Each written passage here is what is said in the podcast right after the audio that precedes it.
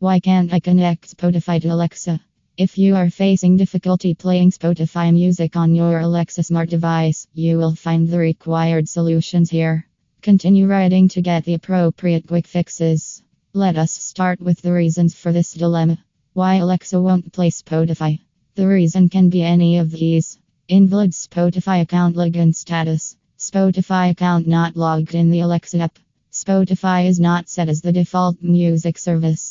Volume turned down on the Echo device. The device requires a power cycle. Cache and app data need cleaning. Try the following approaches to fix the issue. While using multiple speakers, ensure different names and groups for each speaker. Restart the smartphone and the Alexa device. Unplugging the device and plugging it back again into the power outlet restarts it. Power cycling the device can help to remove minor bugs. Structure your command so that Alexa understands it without mistakes. Alexa having trouble understanding, you can mention the name of the playlist from which you want to play the song.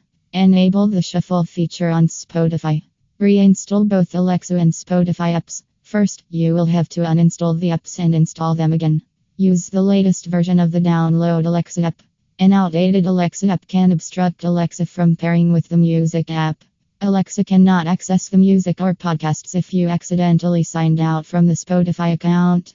It means that Alexa is unable to access your music and podcasts. Therefore, verify your active login status in the streaming account. Verify that you have not muted the Echo device unwittingly. To unmute, press and hold the microphone button for 2 seconds. Turn up the volume of the device. Set Spotify as the default music player in the Alexa app. For this, you have to change the preferences in the settings menu. Clear the cache and update of the Alexa app. After appropriately following the guidelines, you must have resolved the issue.